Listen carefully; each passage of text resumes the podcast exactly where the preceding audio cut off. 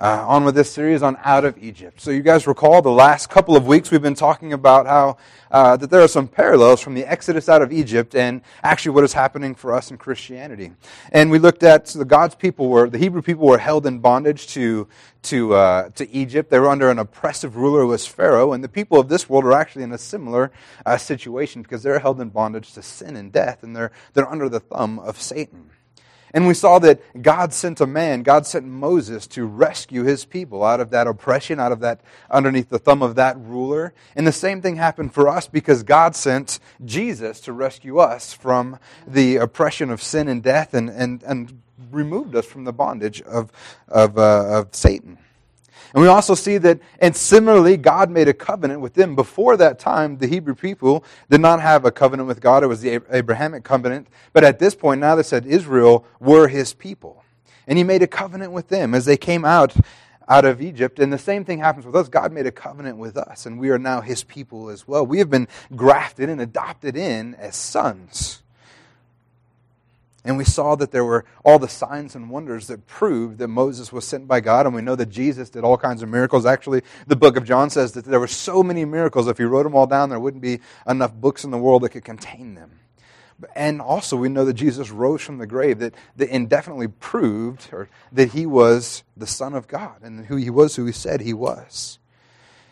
And you see, there's more similar. I mean, it doesn't stop there. And I didn't even hit them all, but the, the, we saw that salvation for the Hebrew people was eh, by the hand of God. There would not have been rescued except for God. It was all His doing, and the same for us. We can't save ourselves. We need God to save us. And we also see that they, the faith was required for them. They were in a rock and a hard spot. They were going through some tough stuff, and they had to trust God and put their faith in Him, or they were not getting out. And the same is true for us. Salvation for us is by faith and faith alone. It's not by how good we live, the different things that we do, but it's by faith in Jesus. Jesus Christ alone. And most importantly, we saw that, that both of these things being set free was proof that, that God loved them. It was undeniable proof. You know, when people come up and ask you, you know, why is there so many bad things going on in this world? If God was a loving God, how can all these things happen? You say, well, God is a loving God because He sent His Son to free us from all of that. He sent His Son. I tell you what, if I was God, we'd all be in a bad kind of way because I don't think I could give up my Son. But God gave his son for us so that we could be free, made provision for every person on this earth. So today we're going to go ahead and continue on, but we're not going to look at so much the type and shadows of uh, the Exodus out of Egypt and, and Christianity today, but we're going to look at the people and the things that they went through that are very similar to the way things that we've gone through. You know, technology's changed. We have cars and buildings and air conditioning, but people really haven't. We're all going through the same exact stuff. And we're going to face many of the same things that they did. And we're going to take a look at that today. One of the first things we're going to look at is that people back then were easily distracted.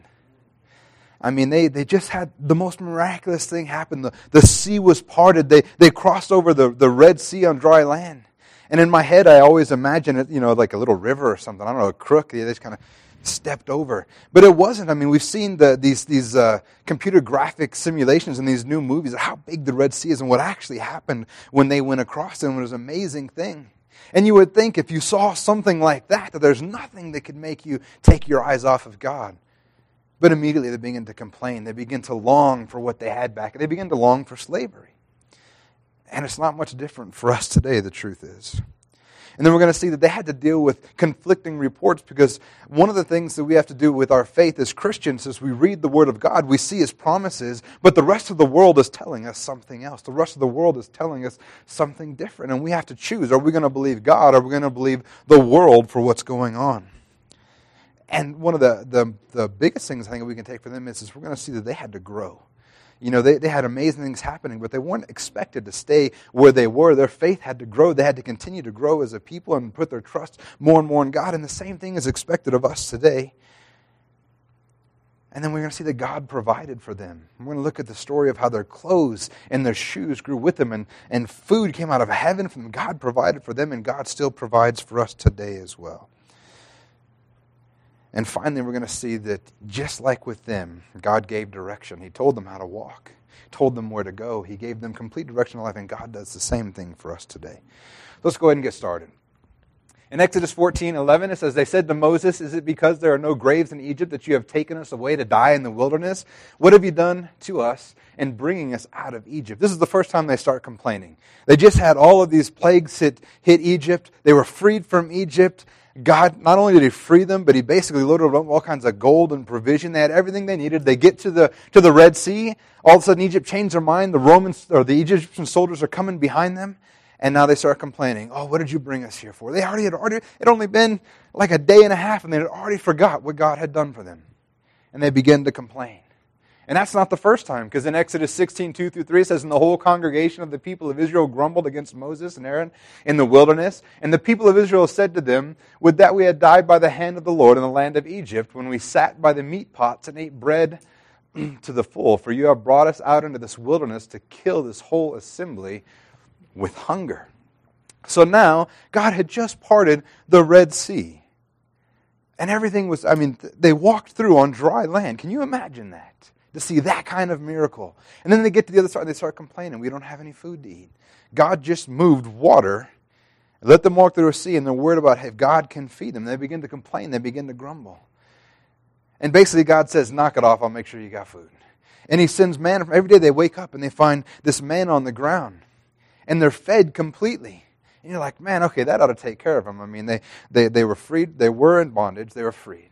Then they were going to get killed, but God, God saved them from certain death. And then they were, they were going to starve, but God fed them. So you would think by now they would get it through their thick skulls that, hey, it's going to be okay. God's going to take care of them. But that's not what happens. We go a little bit farther. Numbers 11, 4 through 6 says, Now the rabble that was among them had a strong craving, and the people of Israel also wept again and said, Oh, that we had meat to eat. We remember the fish we ate in Egypt that cost nothing, the cucumbers, the melons, the leeks, the onions, and the garlic. But now our strength is dried up, and there's nothing at all but this manna to look at. This nothing at all, but nothing at all but God's miraculous provision, bread that comes out of heaven. They don't even know what manna means. What is it? They didn't even know what it was, but it took care of them in every way. That being said, I kind of wish that there was something like manna for me where I could eat the same thing, the right portions every day. It would take care of everything. Maybe I could lose some of this weight. Instead, I get tempted by garlics and leeks, and well, except for, you know, cookies and cakes. And...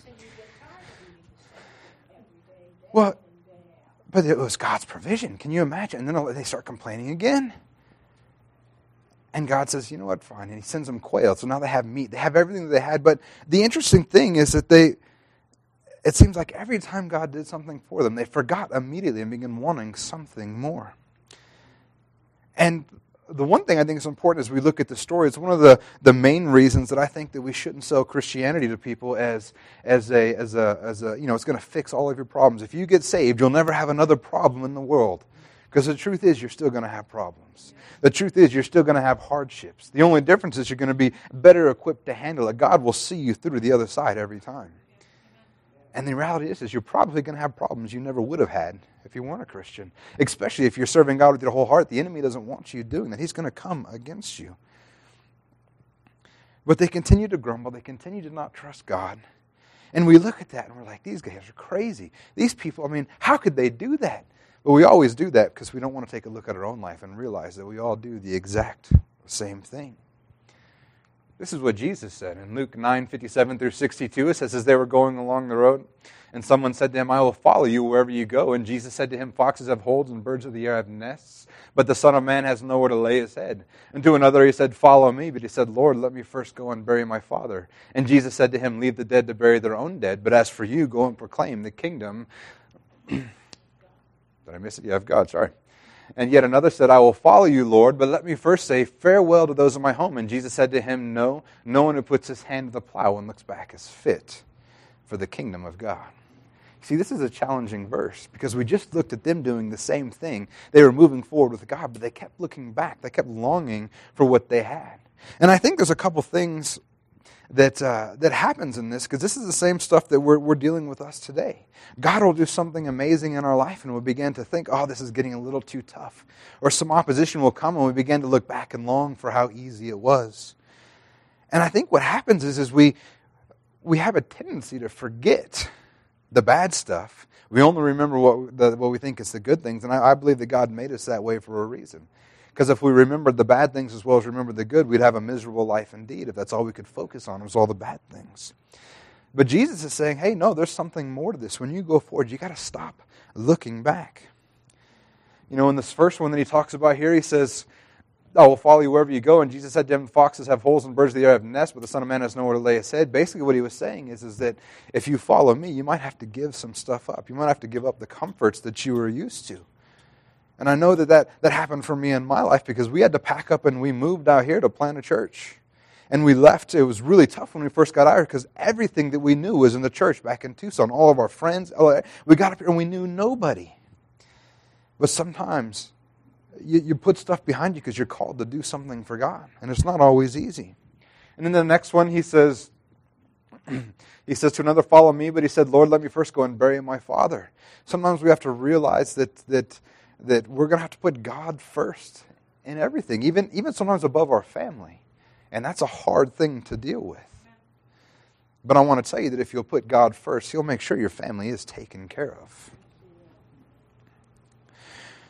And then he says, Anyone who puts his hand to the plow and looks back is fit for the kingdom of God. See, the picture here that's being made is when they used to plow, they would have their plow hooked up to, to a donkey or, or an oxen or whatever they were using or pulling behind it. And you had to focus. You had to look straight ahead if you wanted to have your furrows to be perfectly in line. If you wanted them in line, you had to look ahead because if you turn, the next thing you know, you're going to be making crooked lines. You begin to veer off. And God has a purpose for each and every one of us, and He wants us to look forward to what that is and not look back, not go half-heartedly. One of my favorite stories is when is when uh, Elijah goes and hands his, his mantle to Elisha, and he goes and and he, he puts it on him and, and he says, Well, hang on, let me go take care of some stuff. And he's like, What's that got to do with me? I got the feeling that Elijah was kind of not, not amused with this whole idea of having to give his mantle away. But then what does Elijah do? He realizes it's the call of God and he, he chops up his, his, his plow and all of his, his tools and he kills his oxen and he offers a burnt offering to the Lord. Basically, he burnt all his bridges. There was no going back. He was giving his whole life to God. And that's what, that's what God wants for us, is to give our whole life to him.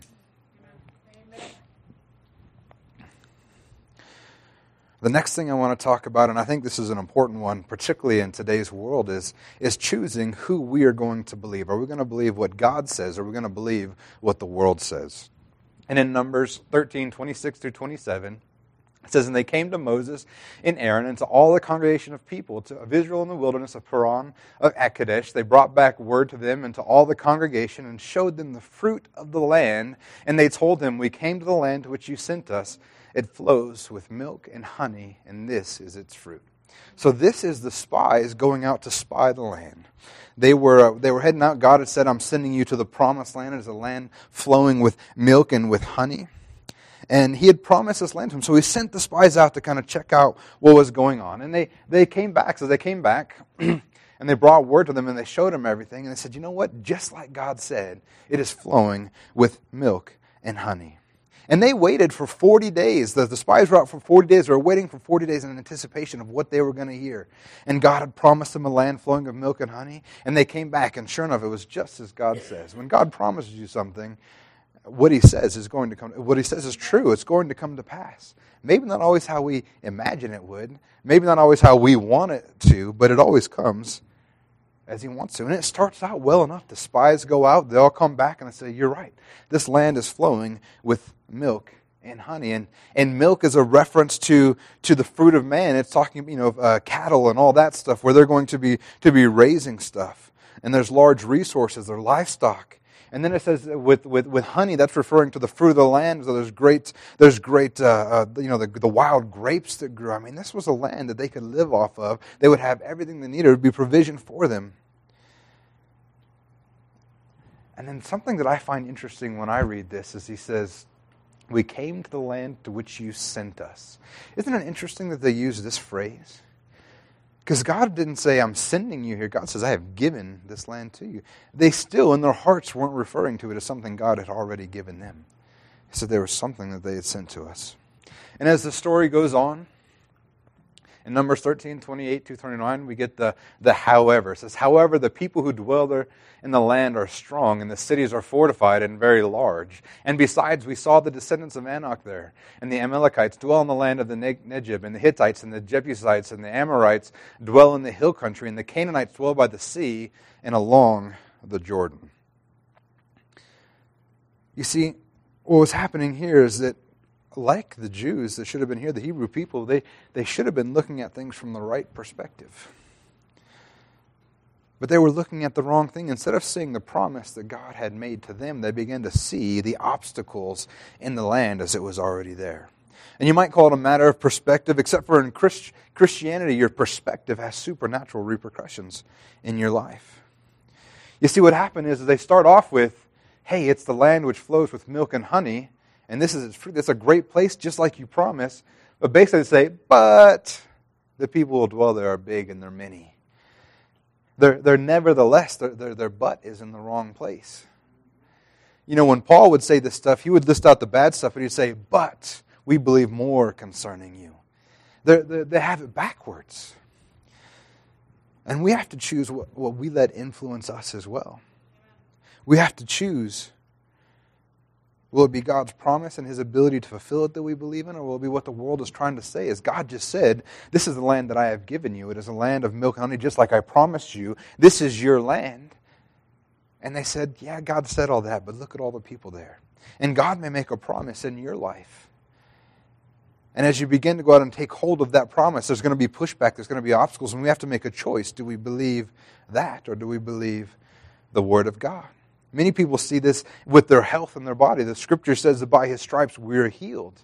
But as, as they, they begin to believe God for healing, if it doesn't happen instantaneously, they begin to, to begin to think, man, it's not happening right away. Maybe this is what God wants from me. Or they begin to believe the doctor's reports, they believe all these other things, and their faith goes away from God and goes towards what's been told them. They have to choose what they're going to believe. And let's be real here. These, these, they had a right to be concerned what was going on in the land.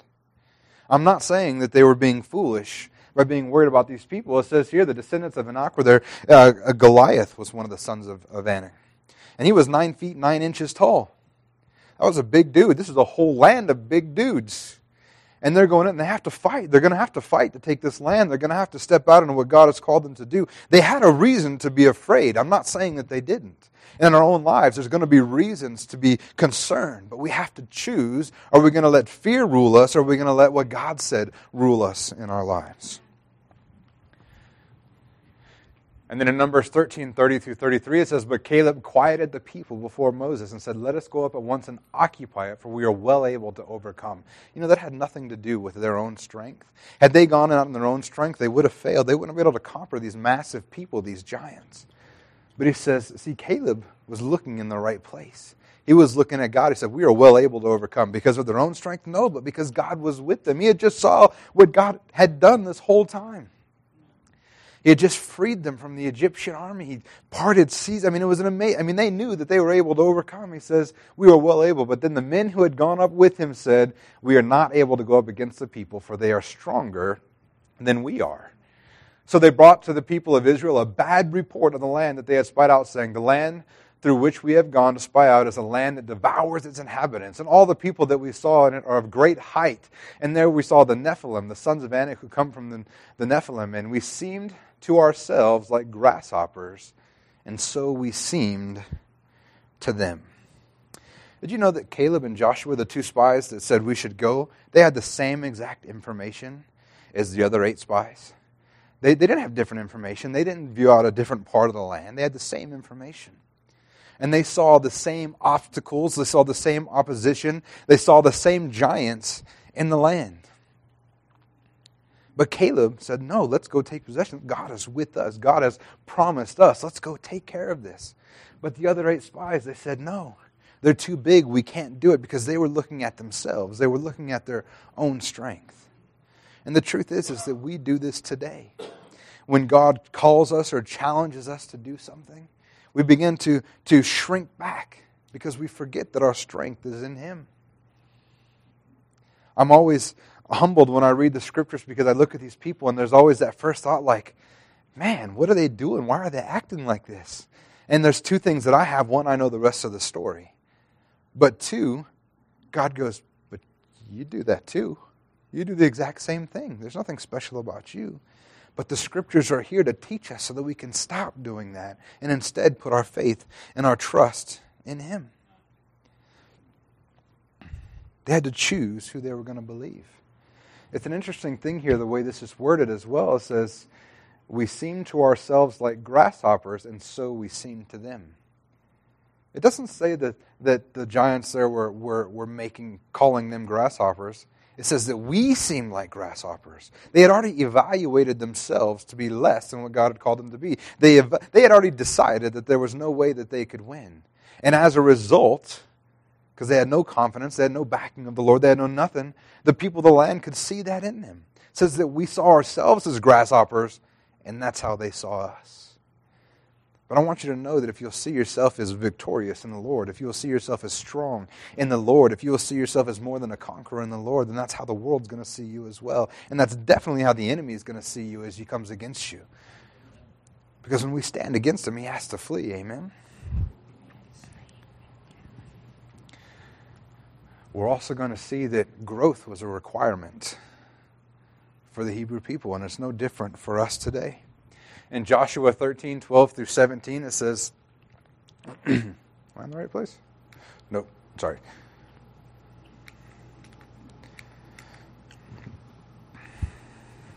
I was in the right place. Why are you guys confusing me?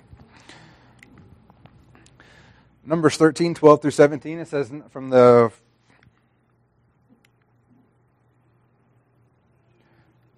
That's why I put the wrong one up there. You're just going to have to listen to me. Sorry.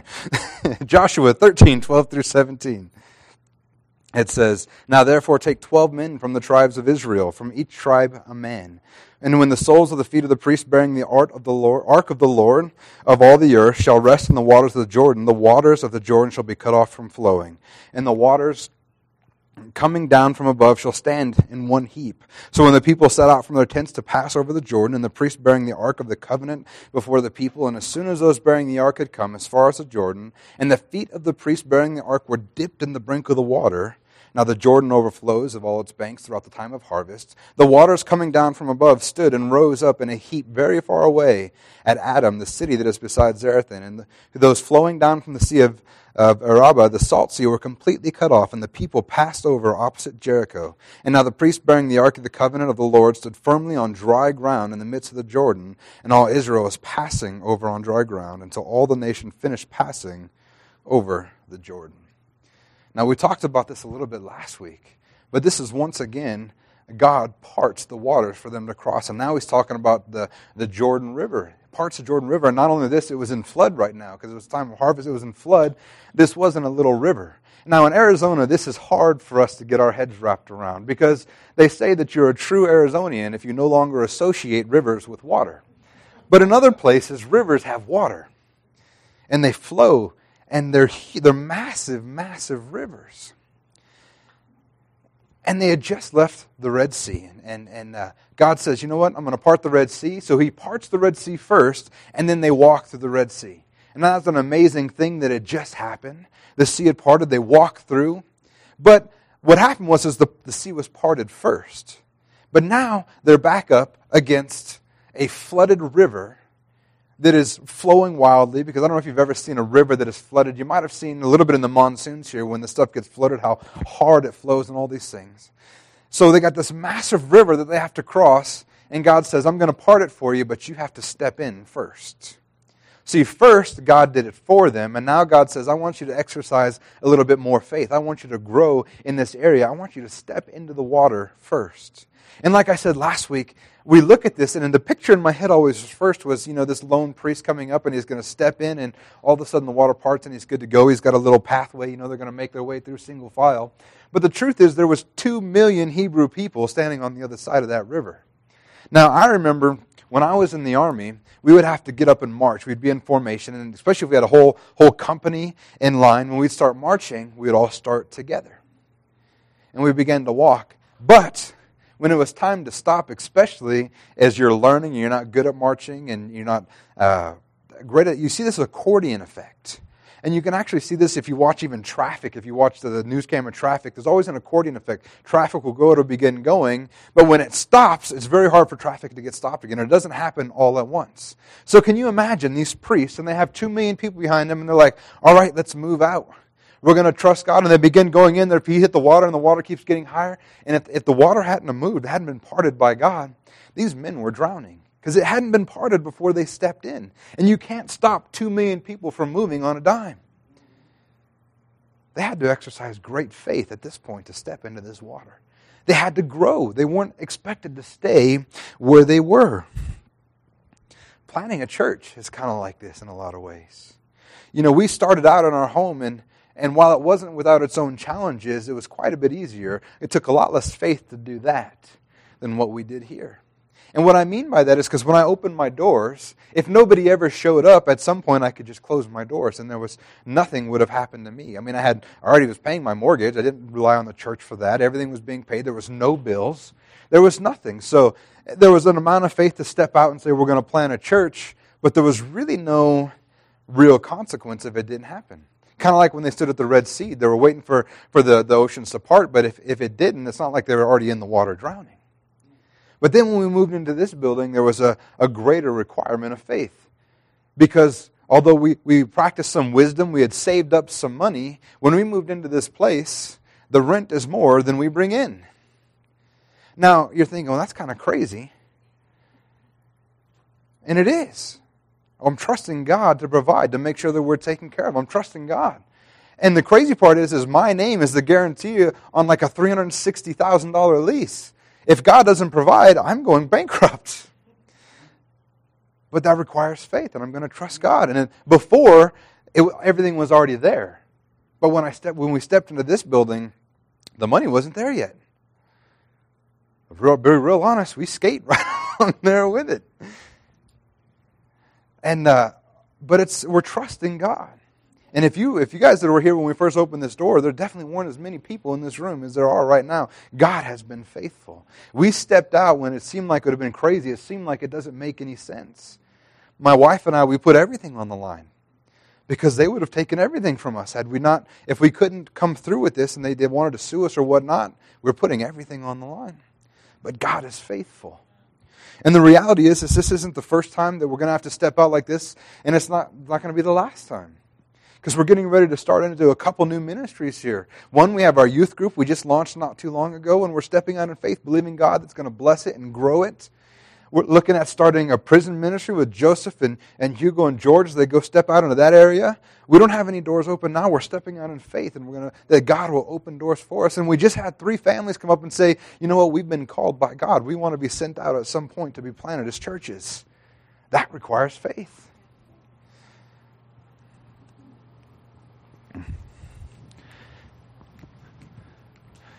In Hebrews 5 12 through 14, it says, For though by this time you ought to be teachers, you need someone to teach you, again, the basic principles of the oracles of God. You need milk, not solid food. For everyone who lives on milk is unskilled in the, world of right, in the word of righteousness, since he is a child. But solid food is for the mature, for those who have their powers of discernment trained by constant practice to distinguish good from evil. Just like the Hebrew people, we're expected to grow as well. You know, when babies are born, they can't digest solid food. And early introduction to solid food has been linked to obesity, diabetes, eczema, celiac disease. If you give a baby who's not ready for it these foods, it actually causes problems in their life. They can't chew a steak without teeth, which is probably the worst part about being a baby. And I'll be honest, when I, when, I, when I speak to new believers, what I tell them, the first thing that you should read is the book of John to the book of Jude. Read that 10 times before you read anything else. Get started with the basics. Get started with what Christ has done for us. Because if you read the Old Testament without light of the New Testament, it takes on a whole different picture. And that's why people are so confused, and that's why people attribute um, uh, uh, poor attributes to God. That's why, oh, he's just a guy who kills people and does all these things, because they don't see the rest of the story. They don't see the rest of the picture. And if you read that stuff without, without being in light of the New Testament, it, it'll skew your image of God. And Paul's dealing with people here that should have moved on towards maturity, but instead they were slipping backwards and acting like babies. He expected them to grow up. You know, when, when, when kids are little, you expect them to act like kids, but at some point you expect them to grow up. At some point you expect them to move out of the house to start providing for themselves. You know, when they're little and they want something, they can just begin to cry. But if, if, if my, my oldest daughter begins to do that, we're going to have a problem. That's something that we need to deal with. Amen? By now, these people should have been teaching others, but instead they needed to be continued to be taught. We're required to grow as Christians. If you are in the same place that you were 20 years ago, you need to reevaluate where you are on your walk. And I can say this with immunity because that's what happened to me. I got saved when I was really young. I remember saying the Lord's Prayer when I was seven years old. I found an old New Gideon's Bible and I couldn't understand it because it was in, in King James English. And, but I, I read the little prayer at the back and I, I, I didn't understand it fully, but I knew this is something that I wanted. And over the next 20 years, I began to flirt with God and ask Him, and I would get saved and backslide. And, and for 20 years, I just stood on the start line. 20 years since the first time I'd asked the Lord into my heart, and I hadn't done anything for Him. But God expects us to grow. He expects us to keep moving forward. Some of us will grow faster than others. But the only thing that matters is that you're moving forward, that you're growing in some way. Amen?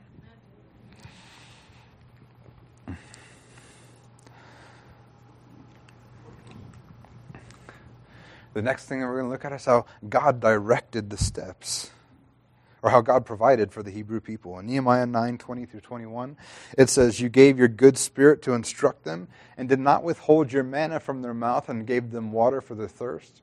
Forty years you sustained them in the wilderness, and they lacked nothing. Their clothes did not wear out, and their feet did not swell. You know, even in all their stubbornness, even in all their grumbling, even in all their complaining, God still provided for them the whole way. He always took care of them. He never left them. He never forsook them, even when they were acting a fool. And I thank God for that because there's plenty of times I've acted a fool. There's plenty of times God had every right to walk away, but He always stayed there with me. And this is, a, this is an amazing story if you read what happened because they messed up big time. God said, I've given you this land. And they said, Nope, we don't believe you, God. And God's like, All right, you don't believe me? You're going to spend 40 years wandering before you actually get to make it in there. And they were forced to wander for their disbelief, but God still provided for them and they received manna from heaven. This is an amazing thing because it was, it was like coriander seed. It came out of heaven and it tasted like honey. I mean, they basically got cake for the rest, for 40 years, every morning for breakfast. I bet it tasted great. If God made it, it had to have been good. And God provided for them. They never wanted for food. Nobody got malnutrition. Nobody, they were always taken care of. And then eventually, when they complained enough, God sent them quails for meat. So now they had meat. They had everything coming for them. And then it says their clothes and shoes never wore out for 40 years. Clothes never. I mean, we have people today working on that at the detergent companies trying to find ways that your color won't fade and your stuff won't wear out. If they would just put some trust in God, they could have an amazing product. Clothes never wore for 40 years. It never wore out. And then it says their, their shoes never wore out. Now, people grow in 40 years. They had kids, because those are the only ones that made it into the promised land, were the ones that were kids when, when the disbelief happened. So that means that, that they continued to grow, and not only did their clothes and shoes not wear out, but they must have grown with them. Man, I've had three kids, and I, I was praying for clothes to grow with them. I mean, every time I turned around, kids are in high waters, and clothes are expensive. But they grew with him. They, God provided for them in ways that we can't even imagine because they, they trusted Him. But the point is, is that God, God gave everything, provided everything for him. And this is, when we look at this story, this is the, the attitude that we need to have in our lives. This is what we should be looking at. We should be looking for God to provide for us. Because the, the scripture says God is not a respecter of persons. God doesn't love them more than he loves you or I, and God will provide for us just the same. In Matthew 6, 25 through 33, it says, Therefore I tell you, do not be anxious about your life, what you will eat or what you will drink, nor about your body, what you will put on. Is not life more than food, and the body more than clothing? Look at the birds of the air. They neither sow nor reap nor gather into barns, and yet our, your heavenly Father feeds them. Are you not of more value than they? And which of you, by being anxious, can add a single hour to the span of life. And why are you anxious about clothing? Consider the lilies of the field, how they grow. They neither toil nor spin. Yet I tell you, even Solomon in all his glory was not arrayed like one of these. But if God so clothes the grass, clothed the grass of the field, which today is alive and tomorrow is thrown into the oven, will he not much more clothe you, O you of little faith? Therefore, do not be anxious, saying, What shall we eat? What shall we drink? Or what shall we wear? For the Gentiles seek after all these things, and your heavenly Father knows that you need them all. But seek first the kingdom of God and his righteousness, and all these things will be added to you. Not only is God going to take care of us, but God instructs us not to be anxious about it, not to worry about it. And I know that's easier said than done sometimes because sometimes we have a whole lot more month than we have money. But God provides the entire way if we honor Him. The scripture says, Seek first the kingdom of God, and all these things will be added to you. What are all these things? He's talking about food. He's talking about clothing. He's talking about provision and shelter. You will be taken care of if you will trust God. And the reality is, is that we are valuable to God. And I think this is something that we need to, to, to get in our heads, to grab a hold of, to have a revelation that we are valuable to God. Because I think sometimes we begin to tell ourselves that, that we can't be valuable. Look at the stuff that we've done. How could God still love us? How could we be valuable? God knew everything about you, and He still sent His Son to die for you. Because you are infinitely valuable for Him. That's how you can determine what something is worth, is what someone is willing to pay for it. It's actually how the whole home market works. It's what are people, that's how they determine the, the, price of your home when they evaluate it, is they see what you have in it, and then they check what people are buying similar prices for right now, similar houses for. What are they paying for it? And that's how they determine the worth of your home. So your worth is determined by what somebody is willing to pay for it. And God sent his son for you. He paid his son. He gave his very own life for you. You are valuable. Psalms 37, 25 through 26, David said this I have been young and now I am old, yet I have not seen, not seen the righteous forsaken, for his children begging for bread. He is ever lending generously, and his children become a blessing. If you will honor God and put him first, you're going to be taken care of. You're going to be provided for. And you don't have to worry. And the truth is, anxiety, worrying, that'll kill you faster than anything. But if you put your trust in Him, He will provide for you, just like He provided for the Hebrew people. We also see that He directed their steps. In Exodus 13, 17 through 22, it says, it says, When Pharaoh let the people go, God did not lead them by the way of the land for the Philistines, although that was near, for God said, Lest the people change their minds when they see war and return to Egypt. But God led the people around by the way of the wilderness toward the Red Sea, and the people of Israel went up out of the land of Egypt equipped for battle. And Moses took the bones of Joseph with, Joseph with him, for Joseph had made the sons of Israel solemnly swear, saying, God will surely visit you, and you shall carry out my bones with you from here. And they moved on from Succoth and encamped at Etham and the edge of the wilderness. And the Lord went before them by day in a pillar of cloud to lead them along the way, and by night in a pillar of fire to give them light, and they might travel by day and by night. This is interesting because one, it says that God led them in a roundabout way to get them to the promised land because he said they weren't ready for war yet. He said he didn't want them to be, to be scared. I mean, they were already grumbling about not having food and all this stuff. They already wanted to go back. God recognized this, so he sent them a different way. Now, we might say, God, I'm looking at a map. It would have been way faster if you would have just took them this way. You see, God's going to answer his promises. God is going to, to watch over his word. It's going to come to pass, but it may not always come to pass the way that we want it to come to pass. I'll tell you one thing that, that all new, as I begin to, to speak with pastors that are planting churches, one thing all new pastors have in the back of their heads is that there's going to be different. Because we all know that when you open the doors, it's going to take a while. It's going to take some time to grow. It's going to take, but in the back of our heads, we all think, Mine's, mine's going to be different. I'm going to open the door. I'm going to have to beat them off with a stick. I mean, uh, there's, there's, we're just going to have, we're not going to have enough room. And then you open the door, and it's just like everybody said it would be. And you're like, but God, you called me, God, you called me to plant a church. And let me tell you how I would have done it. If I was doing this, if this was my plan, I would have went ahead and opened the doors, and this place would have been full, and we'd be doing amazing things. But the reality is, is God is a little bit smarter than I am. And he knew that if he would have sent all those, if we would have had this many people at once when we first came in the door, we would have collapsed under our own weight. We weren't ready for that. And God's plan is always for our betterment. Even though it's not the same way that we would have done it, it's always his plan. And he needs to direct our steps. And then it says that he led them. The Lord went before them by day in a pillar of cloud to lead them along the way, and by night in a pillar of fire. They saw God. And when this, what happened was, is when this, this cloud lifted up and moved on, the Israelites, they packed up and they moved on. You can read about that in Exodus 40. It says when the, the cloud settled, they settled. When the cloud, cloud left, they packed up and they followed the cloud. And we saw that God guided the Israelites, uh, the, through the wilderness, and they followed him. They, he directed their steps. And the Lord is, is still directing us today, and we need to make sure that we're actually following the cloud as well. I don't know if you know this, but most denominations are the result of people moving with the cloud, and then it settles in a new place. A new denomination is born, and then the cloud gets up and moves on. God starts going a different direction, but everybody just stays where they were. And that, I mean, the Protestant church was, was created by Martin Luther when he penned his letter to the door of the Catholic Church. And basically, it was, it was uh, positions against what he saw was abusive practices by preachers selling plenary indulg- indulgences, which were certificates basically that said, if you, if you buy these things, it'll help get your loved one out of purgatory.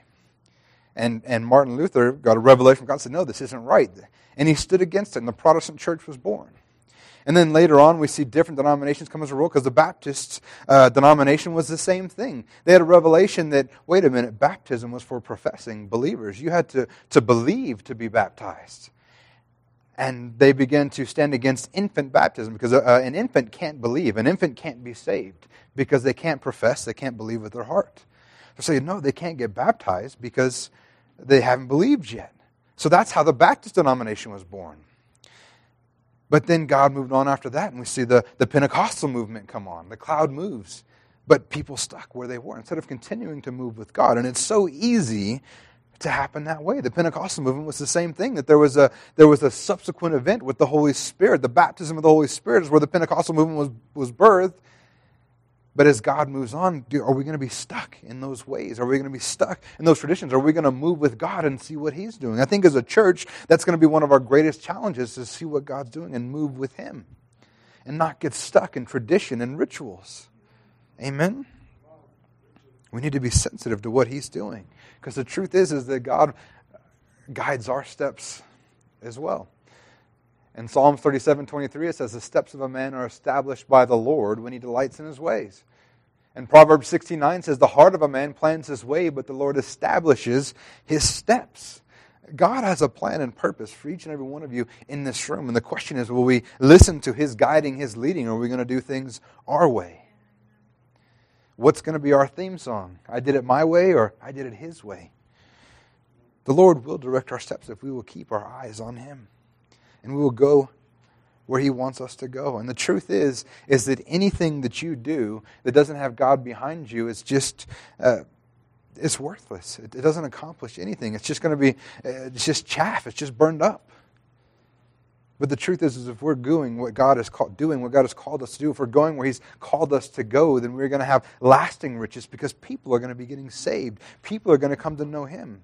There's going to be a time when the, when the world is, is burned up and it's done away with, and what's going to still be there? And we have to ask ourselves, is God going to say, Well done, good and faithful service, or servant, or is He going to say, Well, done?